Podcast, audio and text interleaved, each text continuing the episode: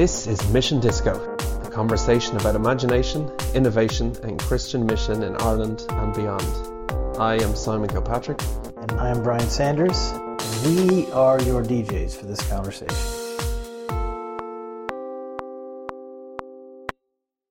So t- today we're going to talk. We're talking about calling, but you're a parent. I am. Correct. You still have three daughters. I Last do, I yeah. checked. Okay. You have nine Um, children, do you? Twelve children? Do you have? They it just keeps it just. It's like uh, church people exaggerate the number of people that come to their services. Yeah. If we did that with kids, that would be awkward. Yeah. But um, you have three lovely, beautiful girls. Um, one of which likes me, by the way. There's another one What- to add to your list of people who like you. one out of three of your girls likes me. One is indifferent, which is I'll take it. She's she's I'm fine, but it's not a problem. And then one really truly is horrified by me. And in your life, if you were to compile of all the people who know you, what list would be bigger? I think that's about right too. I think that's about, About third the normal. Yeah, Yeah. it's about the normal proportions for my life. But same uh, for most people, or is that just a you thing? probably me, just me. So people tolerate I'm actually you. quite happy with a third of people liking me. I think That that's is pretty pretty, good, yeah. high. Yeah, for more like a batting average than anything. So we're talking. We're talking today about calling, um, but I always use the. I always when I talk about calling, I I use the analogy of like calling out to my children. You Yeah. know, the, that you've you've heard me talk about that, but Yeah, no, it's a helpful analogy. but uh you know i don't know let's just let's just talk about our kids for a second as we start because you know do, do your kids listen to you when you call them i mean what's what's that experience like for you when you when you shout out a name or do you do that i mean do irish people shout at their kids Yeah, or- they do. Yeah, yeah. Definitely do. Sometimes it works. Yeah, most of the time it probably works. It depends on whether you shorten their name and they know um, what you're calling them to, if you use a nickname for them, or whether it's their full name, um, and how far they are away. But see I would, I would think like Sive would come to you when yeah, you call her generally name. she's pretty good. Yeah. like she's gonna report for duty now she's, a little bit reluctant. or yeah Depends what it is. and maybe quinn would just be like not interested i'm gonna yeah, pass just whatever. yeah. if we're going somewhere doing something interesting, she's on for it. She'll follow. Hmm. How do yours Well, of course, I you know my kids always think if I'm shouting out one of their names, they think that kid's in trouble. So it's usually something a little more dark. Uh, so they're delighted to. oh, very much so. Yeah, like oh, dad wants you. Ooh, That's it. But of course, we this it it's a good way to it's a good way to start the discussion Mm-hmm. because we we have to maybe demystify the calling. You know, what is your calling? And Mm. um, because at one level, this this idea of vocation or is related to vocalization. It's just it's just like God speaking to us, right? I mean, yes, I do think there's there's sort of profound lifelong kind of implications to the idea of God giving us a vocation or calling us to something or to a um, a path or way of life or something like that. But but maybe it's important that we we just admit also that it's just the the the belief, the doctrine that God speaks to us. Mm-hmm. God can mm-hmm. and does speak to each of us. Like it's it to me it's it says something about the personal nature mm-hmm. of God. yeah, that he would know our names, that he would Mm-hmm. know about us. and that the relationship that we've entered into with God through Jesus is personal. It's dialogical. It's relating to him, you know. It's funny too when we think about prayer, which I think calling is is deeply intertwined with the work of prayer, the life of prayer. Um, you know, maybe we we can be guilty of making the mistake the mistake of talking all the time in prayer. You know, like And not listening. yeah, what is prayer? We think it's me talking to God Mm. Yeah. or me sort of folding my hands and saying my Mm. prayers, as if prayers are something that you only say. But of course, the life of prayer, a truer, fuller, richer life of prayer is a life of listening, right? I Mm-hmm. mean, it's listening to the voice of God in our lives. And maybe maybe it's important to demystify that a little bit I don't know, maybe maybe it needs to be mystified first, but that God means to speak to us. He he wants to speak to us. At least it's my belief that that's the case, and it's a deep conviction that then flows into the way we think about church, how we organize ourselves, what it means to be fully human, what it means to live a whole life. You know, um, Yeah, I think as humans, we have a desire to be known by others, but ultimately by God, and we have a desire to be loved, known and loved at the same time. But I think there's also a desire within us um, to have purpose, yeah, to have meaning. I think thinking about calling, there's a passage I came across recently where Mary's in the garden looking for Jesus' body, and you know the gardeners said, you know, his body's gone, and she turns around to this man who is Jesus, but she doesn't recognize him, and says, you know, where's the body gone? And and Jesus says her name, and there's an instant recognition of who he is because there's a relationship there. She's heard her name being said. Hmm. Um, there's a relationship there, and then out of that, um, there's a purpose for it as well. She says, don't, Jesus says, "Don't hold on to me. Go and tell the disciples." Hmm. So it's a, I think to hear our calling, we have to have hmm. that relationship. We have to be known, be loved. Hear Jesus call our name for who we are, but then there's a purpose in in that as well. I love that that line. Don't don't hold on to me. It's interesting. I mean, yeah, because if if you're right, if ca- calling is partly the recogni- the recognizing of intimacy, of mm-hmm. like, oh, you know me, and you want to talk to me, and I have a relationship with you, and then that's so sweet. It's so profound that you'd want to hold on Yeah, yeah, to that and never let go. You know, to think this is the height of spirituality of my relationship with God is to just hold on to this. And yet it isn't quite right either, is it? You, you have to let go to accomplish something, Yeah. to be sent. and I think the church probably has has done that well, done the relationship with Jesus mm. about being a, a you know remain in me, be present with mm. Jesus, which is really important. But we've forgotten the other part of you know when Jesus calls the disciples, it's follow me and I will make you fishers of men. There was a mm. purpose to it as well. It wasn't just to be with Jesus, but actually there's a purpose as well.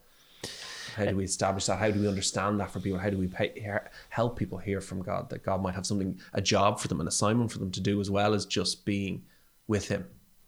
I think that's an important distinction we have to make too when we're talking about calling that we don't just mean it as some sort of um, fulfillment or personal actualization or something like that where because in my experience people are very interested in the question of calling they're very interested in figuring out what am i good at uh, where will i have the greatest sense of significance or purpose? Like what's my you know destiny as a human being? What was i made to do? But but you can think about that. We can have that conversation and it really have nothing to do with jesus. You know it's like i just I, I come alive when i when i uh, you know care for people. And so i've become a nurse and i just realized that's my calling. Or i i love you know 10 year olds and so i became a teacher and and i just i'm my truest self, my best version of myself when I'm teaching those 10 year olds. That's my calling. And yet it could have really nothing to do mm-hmm. with the the one who called you, the one who made you, the one who designed you. And then ultimately he has made you that way for his purposes, for the for the delivery of his kingdom to the world, for for the redemption of all things actually. For the installation of his reign in the world. This is this is about connecting that that I don't know that that sort of existential um, desire to know myself and to know what I'm good at, and really what would maybe give me the greatest sense of joy or personal satisfaction with the purposes of God in the world. And so when we talk about calling, we're talking about the the, the overlapping of those two realities. I'm not I'm not negating personal fulfillment but also not saying personal fulfillment is not the goal. That's not in the end. It's just how do we find a way to make mm-hmm. you kind of your mm-hmm. best life or whatever. But ironically, your best life is going to be tied in with the fulfilling of the kingdom. Like he's not going to probably call you lifelong into a work that you hate and are terrible at mm. and is really contrary to your personality or mm-hmm. something like that. So it it takes work, it takes time. I was thinking about um Matthew 28, the kind of the the commissioning, you know, that go and make disciples mm. and teach them to obey. And and that relationship too to obedience to the commands of Jesus is really the at the core of discipleship. But it but it's relational. So he ends that that thing with like, if you do this, then I'll be with you mm-hmm. to the ends of the earth, which is a beautiful way to end Matthew because Matthew's gospel begins with that revelation of Jesus as Emmanuel, you know, God, God with us. And then the promise at the end is that he will be with us if we are kind of calling people to obey mm-hmm. Jesus. But man, I I just feel like I run into people all the time that what they just they they sterilize that to be things he once said in the Bible and that's it. Mm-hmm. As if he's just doesn't speak anymore and his voice has gone silent. And all we have to know about what does obedience to Jesus look like is in the pages of scripture. And I just think that's that's actually incorrect. I think that he is a living person and through his spirit, which is now present in all of our lives, present to all of us who have received him, we have the possibility of the living Logos, the living Word of God, the living Word of Jesus, just violating our autonomy and just coming into our lives everywhere left, right, top, bottom. So, what does that look like for you? Do you have, do you feel kind of a, an ongoing calling? Uh, What does calling look like in your life? Do do you feel kind of a smaller calling every day in various different right. things? yeah. So i it's funny because i think that you take a group of people like the pentecostals you know who really would understand that sort of living word that present word that god is speaking to us all the time. And we're listening for his voice. Uh, and then you have on the other hand this sort of like i don't know the the cessationalist kind of camp which would say ah you know the the, the bible was sealed canon was Mm-hmm. That's it. sealed and that's the end and that's all we have.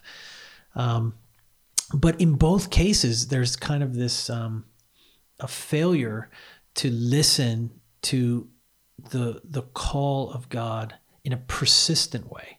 So even if i think okay which you know which cereal am i supposed to buy? Holy spirit tell me you know which which bo- which tires should i get for my car you know okay maybe and and, there, and maybe it could be that clear his voice is that accessible that available.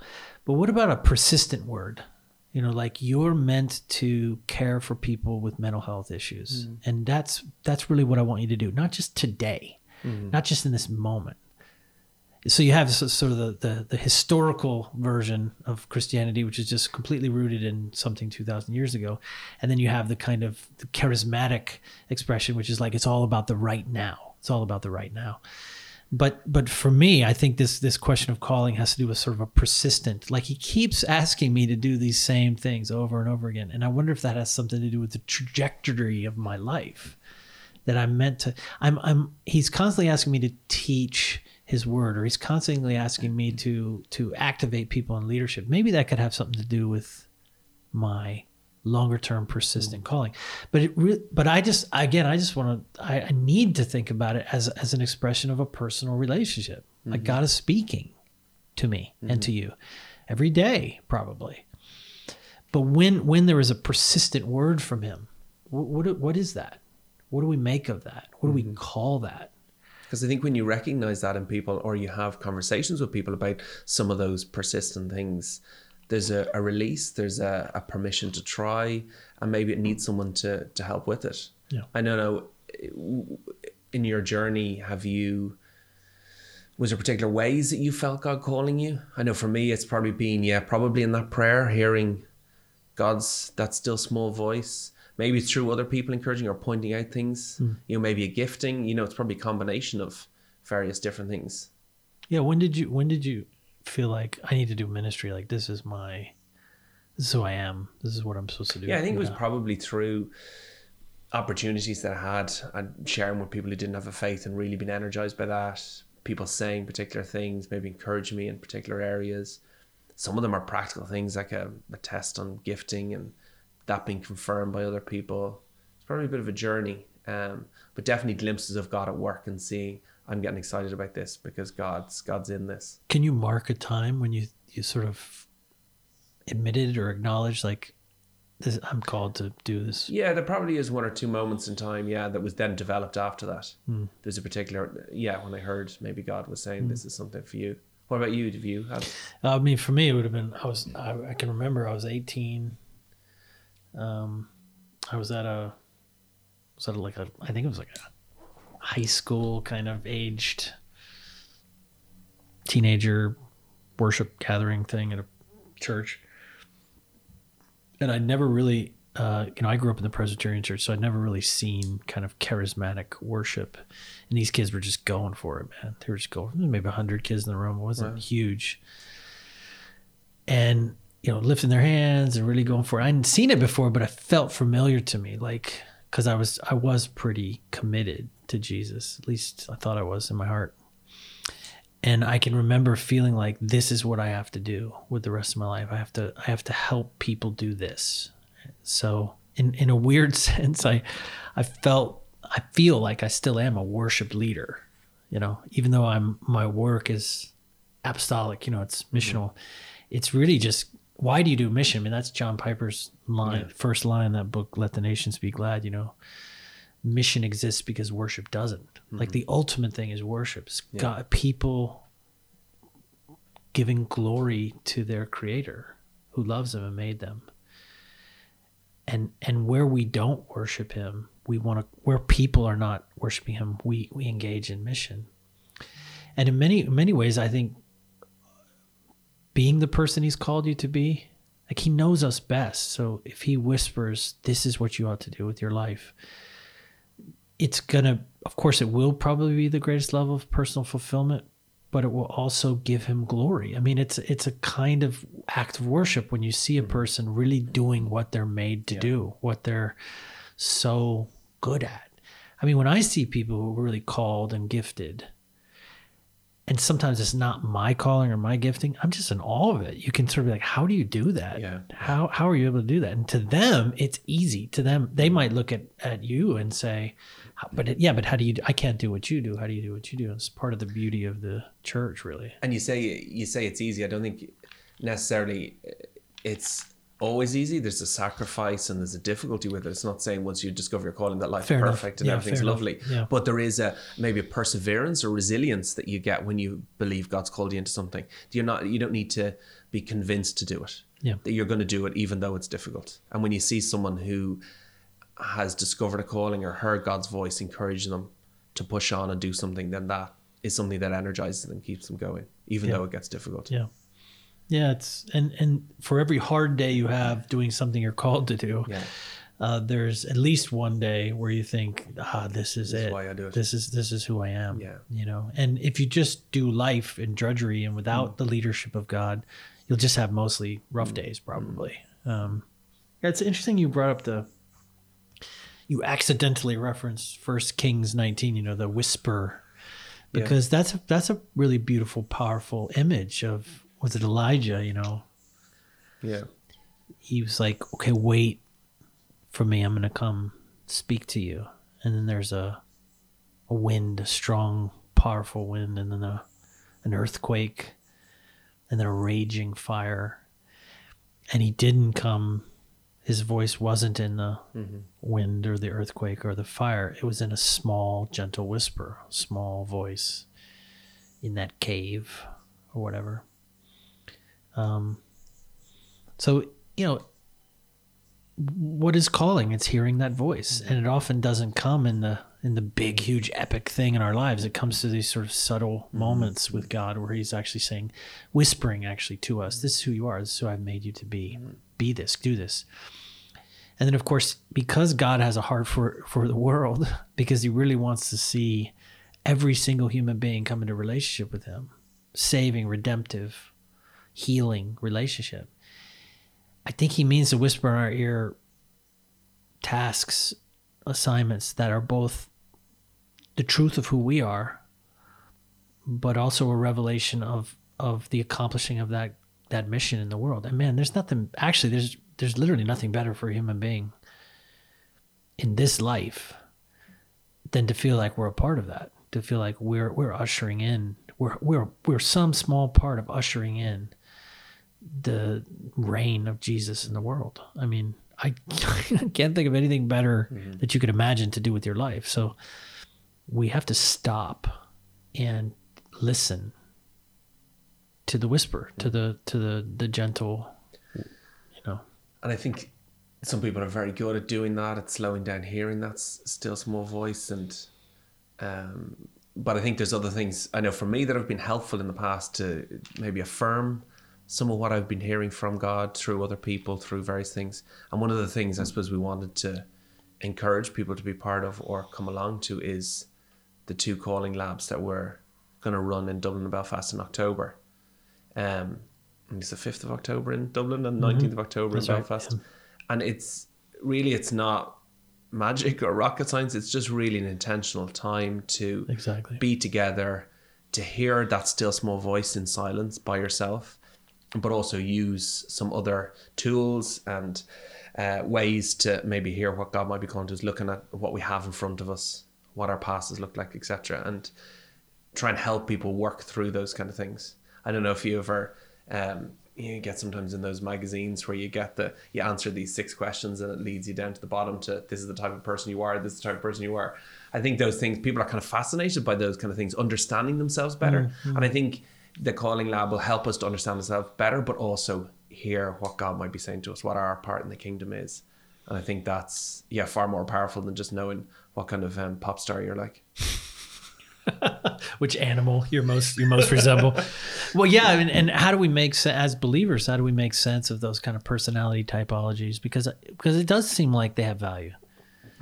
Um, and I, and maybe maybe part of the deep yearning there, why we want to fill out the questionnaire, or why we want to know more about ourselves, is because we're we're actually searching in that in the pages of that magazine for the voice of God. We're actually we're, we're looking for someone definitive with authority to say this is who you are. Yeah, And we're all at some level still struggling with who am I?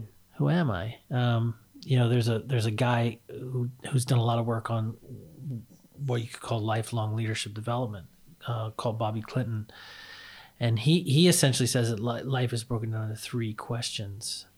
So the, sort of early phase of life, when you're in your 20s or something, you're, you're asking the question, "Who am I?"